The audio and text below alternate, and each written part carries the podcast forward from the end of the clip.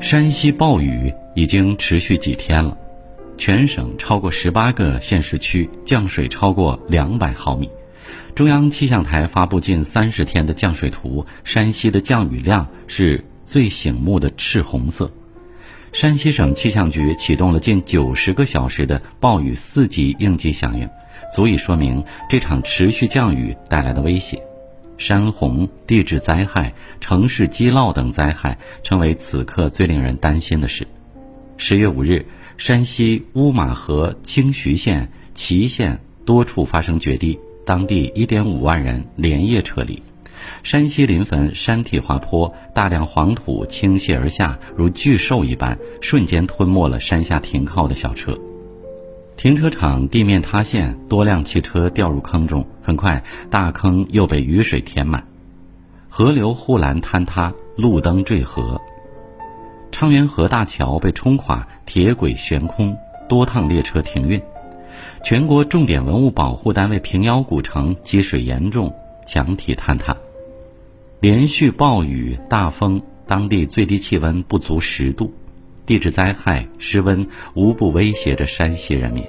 令人揪心的新闻时有报道：山西晋中六十六岁老人晚上八点回家途中被洪水冲走，水退之后，缠满杂草的三轮车留在原地，老人却不知去向。家人心急如焚，却遍寻不得，不敢想象老人正在经历什么。曾经平坦的回家路，如今却如关山难越。他还会回来吗？他如今在何处？所有人都在等一个答案，怕听到坏消息，又怕没有消息。蒲县山体滑坡，五人被掩埋，被困人员救出后，四人已经遇难，身份都是交警。灾害肆虐时，他们坚守岗位，生命永远定格在抢险救援的前线。洪水摧良木，山谷埋英魂。这是一个令山西人民难忘的国庆假期，谁能想到别人在游山玩水，他们家园被毁？这个寒冷的秋天，他们被迫舍弃家园，进行一场迁移。没经历过的人不会明白他们的痛苦和不舍。这场灾祸造成的损失不可估量，生存受到威胁，家园被摧毁，经济遭遇重击，景区关闭，煤矿停产。山西和山西人民将要用很长的时间来疗愈伤痛。这些认真努力生活着的人们遭此灾祸，除了加油挺住，我不知该如何安慰。难过的是，在相关新闻的评论区，我听到了一些刺耳的声音：“天天挖煤，活该！煤矿停工了，冬天我们怎么过？”在山西人民最艰难的时刻，这样的话令人心寒。我不是山西人。但想为山西说句公道话，很多人并不清楚这些年山西做出了什么贡献。在大众眼中，一提起山西，就是挖不完的煤，富得流油的煤老板。很少人愿意去了解山西的煤去向何处。今年以来，全国煤炭市场出现供应偏紧的情况。为了保障能源供应，山西站出来了，他以一省之力承担起十四个省的煤炭供应。十四省的火炉烧的是我的故土，悲壮又写实。如果山西不站出来，多少省份的人无法温暖度过一个冬天。开采煤矿确实对山西的地质造成影响。有人说，山西地下都挖空了，暴雨山洪一来，根本无法承受住。可他牺牲了自身环境，供养的是众多省份，就凭这一点，又如何能隔岸观火？你以为倒霉的只是山西？事实上，一荣俱荣，一损俱损。这些年，山西始终像个低调的老大哥，闷声做事儿，不善言辞。可他的好，我们不能忘。去年疫情，国家卫健委确立一省包一市战略，十九个省对口支援湖北各市，有的是两个省共同支援一个市，只有山西一扛三。山西组织本省顶级医院医护人员多批次数百名医疗人员奔赴一线，那是他最好的家底，他掏心掏肺的捧出来。山西 GDP 处于全国中下游水平，可一旦国家需要，他永远冲在前面。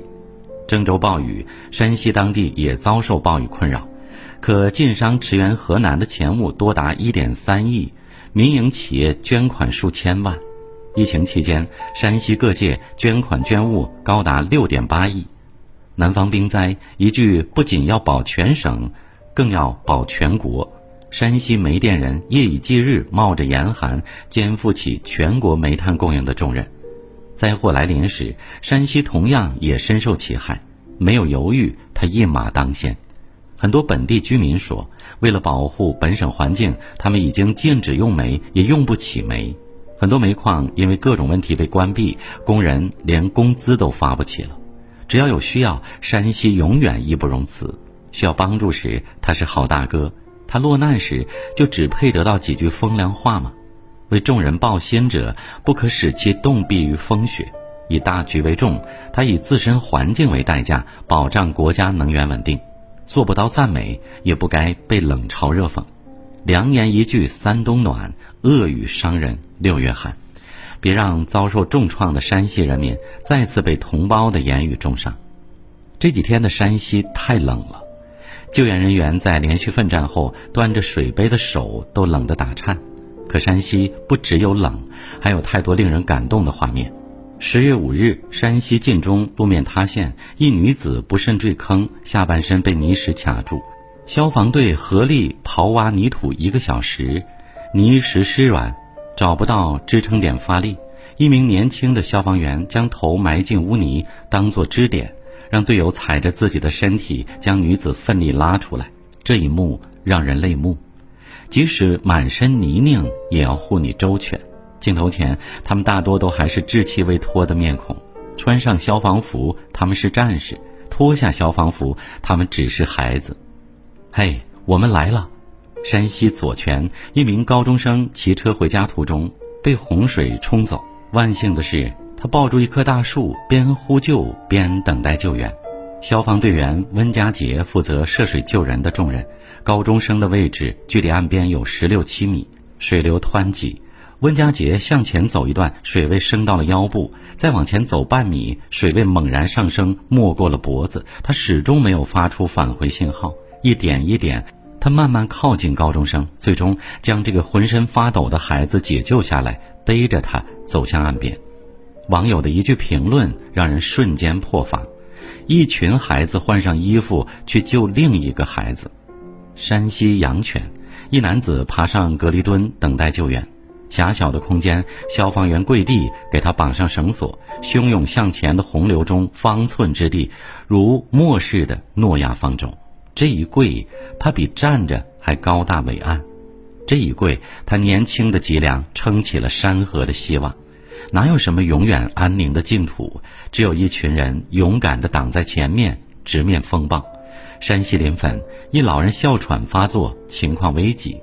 我就是这个村的，熟悉路线，我跟着去。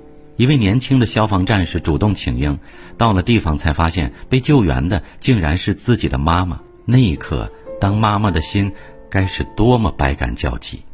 膝下承欢的孩子一夜之间成了勇敢的战士。展开自己的双翼，为父母遮蔽起了风雨。不知不觉间，这些年轻人早已变成最可靠的样子，在国家需要的时候，在危难关头挺身而出，肩负重任。正如鲁迅先生所说：“青年之生力，遇见森林可以辟成平地，遇见旷野可以栽种树木，遇见沙漠可以开掘井泉。”有人悲观地说：“山西照亮了十四省的天空，却照不亮自己的雨夜。可千千万万努力自救的山西人，足以划破黑暗的禁锢，燃起一盏明灯。”在西安读书的大三学生小齐关注到家乡的灾情，从有想法建立求助文档到开始实施，不到半小时。统计求助物资需求、救援联系方式等信息，并扩散出去，让更多人得到帮助。越来越多人参与进来，最多的时候，两百位编辑者同时在线。这是一场生命营救和接力，对手是汹涌而至的暴雨灾害，参赛者是所有关注山西灾情的人。这场自发的救援给所有人一个希望，即使身处困境，他们没有被遗忘。在网上，无数人呼唤山西给出官方捐款渠道，为他尽一些绵薄之力。一句“捐款网友太多，可能出现无法登录状态，请多尝试几次”，令人动容。中国人民在任何时候都不会放弃希望。洪水滔天，挡不住澎湃的善意和决心；天灾无情，挡不住有情有义的中国人民。在无数个历史时刻，这一点都得到了证实。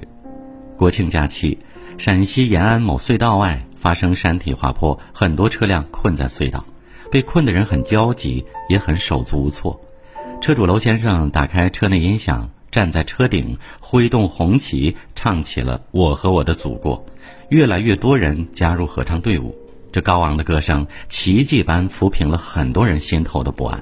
亲历者表示，合唱时内心十分激动，这种场景此生难得一次。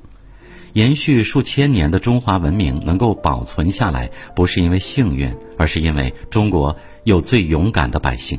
纵然总有一些不和谐的声音存在，可大多数人仍在努力向上。他们是勇敢逆行的消防员、救援人员、子弟兵。是主动建立救助文档的小齐和志愿者们，是一个个没有留下姓名的捐助者们，他们都是中国的希望，是冲破艰险走到今天的底气。所以，我相信山西能够平安度过这个劫难。这个历史悠久的地方，从不缺英雄的人民。上古帝王尧舜禹、战神卫青、霍去病，皆出于此山河表里行胜之地。别害怕，这次换你养育的千万万人来守护你，你曾经帮助过的兄弟省份也将倾尽全力为你开路。也希望更多人关注到山西暴雨，关注那些正在受灾的同胞们。希望山西平安，山西终会平安。